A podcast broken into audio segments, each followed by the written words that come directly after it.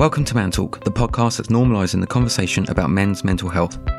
I'm your host, Jamie Day, and you can find me on Instagram at A Day in the Life Dad, and you can hear more about my own mental health journey in Series 1 of Man Talk. This show is made in support of the Movember Foundation, who are changing the face of men's health and fund life changing and groundbreaking mental health projects around the world. You can read more about these over at Movember.com. Man Talk is sponsored by Mahabis, who produce footwear for time well spent. Anyone who knows me or has followed my journey online will know how much I love the brand and their products. Their messaging really promotes me time, unwinding, and self care, which we all know with the challenges of everyday life is so important for our mental health. So thank you, Mahabis. This week I'm in High Wycombe with Louise Saxton. Louise is a clinical support specialist in the neuroscience medical affairs team at Janssen. Louise has worked in the mental health space as a psychiatric nurse for 28 years, so we talk about the changes she's seen in that time, including the public's perception of mental health and the support that's on offer. Louise is full of helpful information and also details some useful advice if you're struggling with your mental health. Here's Man Talk. Hi, Louise. Hi, How Jamie. How are you doing? Good, thank Good, you. good. Thank you so much for coming on the show today. So, can you just provide some background to your role in mental health, your journey, how you got here, and the work you do? Plus, for those that don't know, and this will be helpful for me too, what's the difference between a psychiatrist and a counsellor? Okay, yeah, be very happy to do that. So first of all, just if I just talk a little bit about my um, background. So I trained at the Maudsley Hospital um, as a so I'm a mental health nurse um, in 1991 um, in London, and since that time, um, I guess I've kind of worked across a lot of different therapy areas. Um, so initially, I worked in um, psychiatric intensive care in a, in a unit there, and then went on to work in alcohol and drug services um, before then taking up a, a post in a community mental health team, which was also in South London. Um, my role for the past six, 16 years has been sort of to try and provide support and education to varied um, mental health professionals or HCPs in various sort of clinical areas and particularly those working with people that um, experience major sort of mental health issues. Um, I would say that sort of many people are unclear of the differences between psychiatry and counselling. Um, and I guess there sort of are many descriptions, but for me, I think the main differences um, in psychiatry is that sort of um, it kind of includes medical training, um, and with or without sort of personal experiences or, or a history of a particular mental health issue. Um, with counselling and a counsellor, um, um, they will often have sort of personal experience of sort of past issues, um, sometimes understanding as well, sort of like the impacts um, that, that it's had on a, an individual. Um, also, counsellors will focus on sort of like more kind of general therapies, whilst in psychiatry, um, these may be more sort of specifically focused to sort of talking therapies. And I guess this is where the difference is the option of medication, if necessary, um, to be prescribed uh, or for a formal diagnosis to be established relating to the sort of individual's issues. Thanks for that. So, you've been a psych- psychiatric nurse for 28 years. Mm-hmm. During that time, how has the public's perception of mental health issues changed? Okay, okay, so it's a good question. Um, and I would say that there's been some significant improvement in terms of mental health issues. Uh, with regards um, certainly to sort of anxiety and depression over the past decade, um, and in primary care, there's really been sort of like particularly a particular sort of improvement in, in services. So they've increased, and there's also been the introduction of um, access to psychological therapies, well, sort of increased access to psychological therapies, which is also known as IAPTs.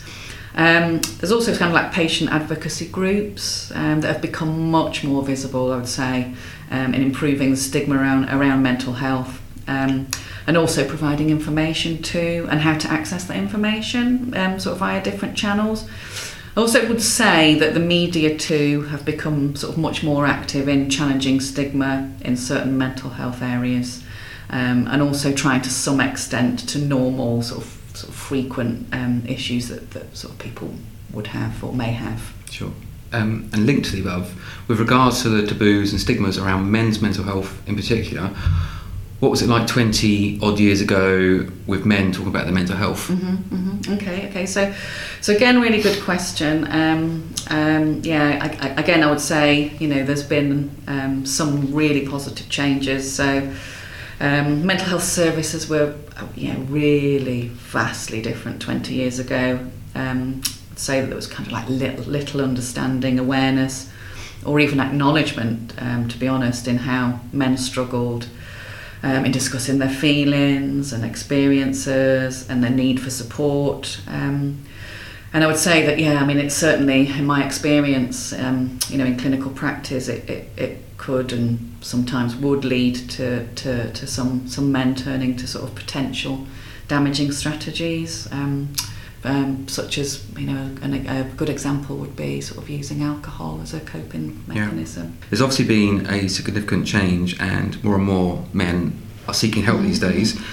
But why do you think the old stigmas still exist? Okay, okay. Um, yeah, I mean, it's you know frustrating as it as, as it is, and sometimes quite heart sinking as it is. I think there's always this perception that men don't either want um, or need to express their emotions um, and talk about their feelings and experiences. Um, and, and I guess it's you know it's a society pressure as well um, for men to kind of you know sort of avoid finding things difficult or not coping or feeling like a failure or or actually even you know that they're just sort of not tough enough. Mm.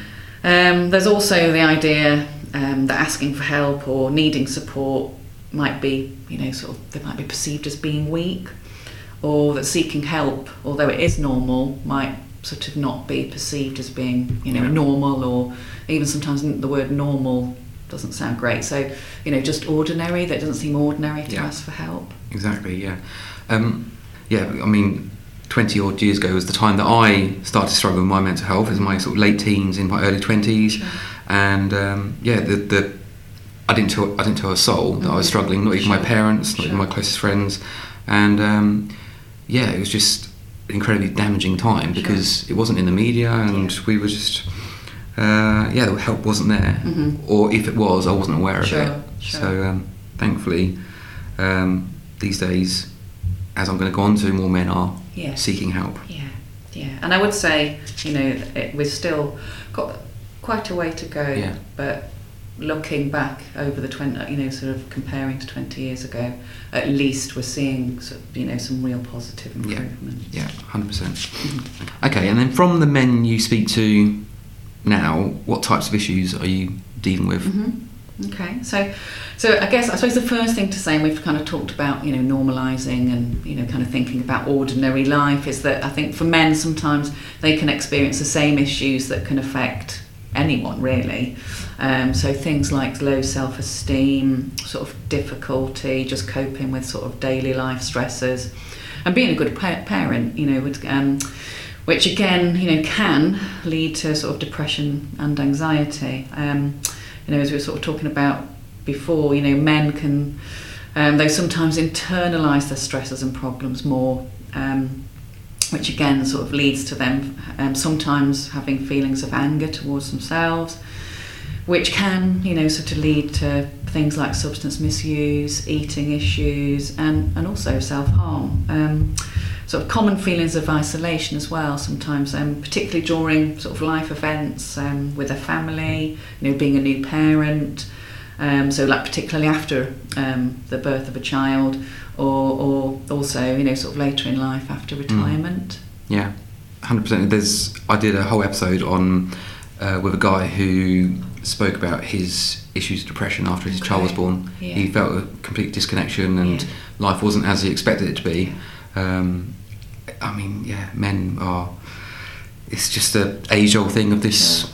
Bottling it up and then yeah. internalizing everything. So um, yeah, well, it's also you know it's, it's so focused on the mother, isn't it? Mm. I think that's the thing. So, you know, because it's so focused on the mother, um, you know, there's just an expectation that, you know, the man or the guy is just going to be, mm. you know, waiting to be a father as opposed to, mm. you know, the isolation that a mother may feel or can, you know, again, it's, you know, some of the, you know, being a new parent isn't, you know, specific to one gender. Exactly. It's just that yeah. for men sometimes then it feels as if you, are not allowed to share. Not allowed to share, and they don't want to burden the mother. No, that's another thing. You know, they don't want to start talking to the mother who might already be struggling herself. Yeah. So, um, and then linked to that, is there a certain type of man you see? Do, you know, does seeing a psychiatrist suit everyone? Mm-hmm. Um, and at what point in kind of dealing with mental health issues do you think seeing a psychiatrist comes? I.e., you know, first step is probably to speak to a family member, friend, Mhm. then a GP, Mhm. and then where does psychiatrist come into it? Uh-huh. Okay, so so again, I mean, I think the important thing is sometimes the system and how easy it is to access the system and when you think you need to. So so for me, it's like men sort of seeking a psychiatrist or using sort of psychiatric services tend to be um, sort of more when they've tried to sort of manage their situation themselves and usually for sort of a long period of time. So you know before either seeking help, um, you know sort of you know so being referred by a GP or following a crisis, um, is more so, which then you know can can sometimes inevitably end up in in, in them attending a um, accident emergency A and E.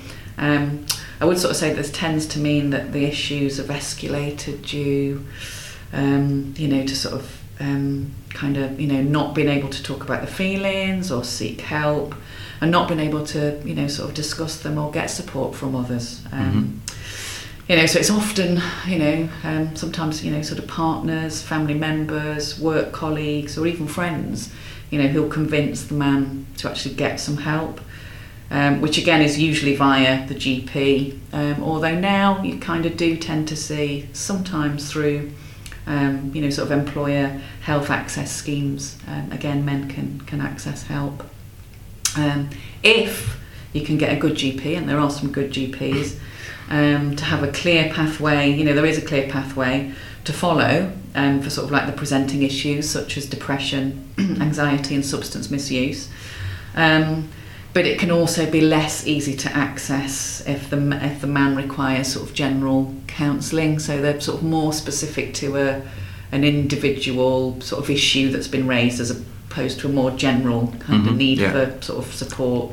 Um, GPs can also recommend, um, you know, there's some really good online cognitive behavioural therapy um, or access to psychological therapy programs um, that, that are, you know, sort of free of charge to use. So depending on the severity or the length of time that the issue's been affecting the man, um, you know, then then they're, acce- they're easily accessible. Um, an alternative, you know, um, should should the man need more imminent support, then they can be referred um, to sort of more specific mental health services via GP. And again, that's when I'd be more likely to kind of see or have seen them when they've actually come to the specific sort Sure. of mental health services themselves. Okay. Um, Louise, just going back to the uh, recommended online CBT and, and also the access to psychological therapies that you mentioned, that GP might mention Mm-hmm. Yeah. to a man who might be str- struggling, or indeed a woman.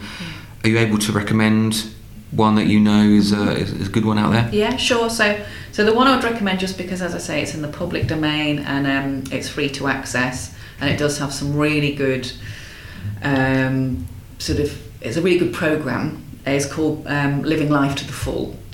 So you can just use a search engine Yeah, yeah. To, to, to access it. But there's lots of really good exercises on there. Um, just while you're either waiting to get some, you know, sort of more uh, specific treatment, um, or you're waiting for counselling, Yeah. or even if you're waiting for medicines to help. Um, Okay. It's just a really good introduction to sort of cognitive behavioural therapy. But it's also more about just challenging how you're thinking, Yeah. maybe trying to get you to challenge your own possible negative thinking. Sounds Um, good. I, yeah. haven't heard, I haven't heard of that one, so I'll definitely check that one Okay. out. Um, okay, and then just lastly, actually, before this, we Mhm. wrap this up, Sure. um, if there are men listening today Mhm. and they are struggling with their mental health, Yeah. what advice would you give them? Okay, okay, and I guess yeah, this is you know sort of the most important thing I would Mhm. say is that uh, um, uh, as as um, you know sort of really for men who are struggling with their mental health is you know, and I suppose it's you know it sounds simple, but you know it, it often isn't. Is that you know seeking help and support as soon as possible, and you know we've talked about how difficult that can be, but but really trying to get help as, as soon as possible because you know the, the, the, the sooner that you that, that, um, that you seek help, the faster you can get to access the right support services and treatment. Yeah. Um, you know, it's, it is easy to normalise a situation or issues and hope that it's going to, you know, go away or it's going to get better. But you know, for, for, for some guys, that so often doesn't always happen. Um, and things don't, you know, always resolve themselves, um, you know, without kind of talking to someone. Um, you know, I'd also sort of say that it's, you know, it's, it may be medical treatment or intervention is, is unnecessary. Yeah, um, so it just might be, you know, being able to share what's happening with others, or even just, you know, sort of talk about experiences, or someone that has similar experiences can can be really helpful. Um, you know, and there is a huge now amount of resources online that are sort of worth tapping into, which you know again can also give support on how to cope um, with situations or problems. Um, you know, what I would kind of say is key is trying to develop good coping strategies, um, sharing and not sort of storing up emotions and you know kind of feelings or negative thoughts that might be might you know kind of I guess you know have a real damaging impact. Um, and again, you know, just you know, just accepting that you know it is that you know everybody um, finds it difficult to cope sometimes. You know, everyone does. Um, but what's really important is you know sort of being honest with yourself and with others um, you know, just kind of making sure that you get the help and support that you that you need. Amazing, perfect. I think yeah, that's incredible advice. I think, as you say, getting help as quickly as possible. Absolutely. And I think so many people, and probably especially men, Yeah. because of the stigmas Yeah. that still exist, don't, and then that obviously has a a longer term issue. But Yeah. yeah, I think what you said is incredibly helpful, and um, Yeah, and you'll find that you know the people that are there to give support, whether it's the GP or whether it's a more sort of specialist mental health service, will have had the same similar Mm. experiences. So yeah. Thank you so much, Louise. Um, pleasure. uh, yeah, I think, as I said, I think it's been incredible to speak to you and hear your experiences and your expertise. So, thanks again. Thanks, thanks, Jamie. Cheers. Thanks again to the show sponsor, Mahabis, who produce footwear for time well spent. Check out mahabis.com to see their products, and you can use the code MANTALK with no space, all capitals, to get 10% off. If you're struggling with your mental health, please reach out to someone you know, your GP, or a charity such as Calm or the Samaritans. Help is out there. Thanks again for listening, and take care.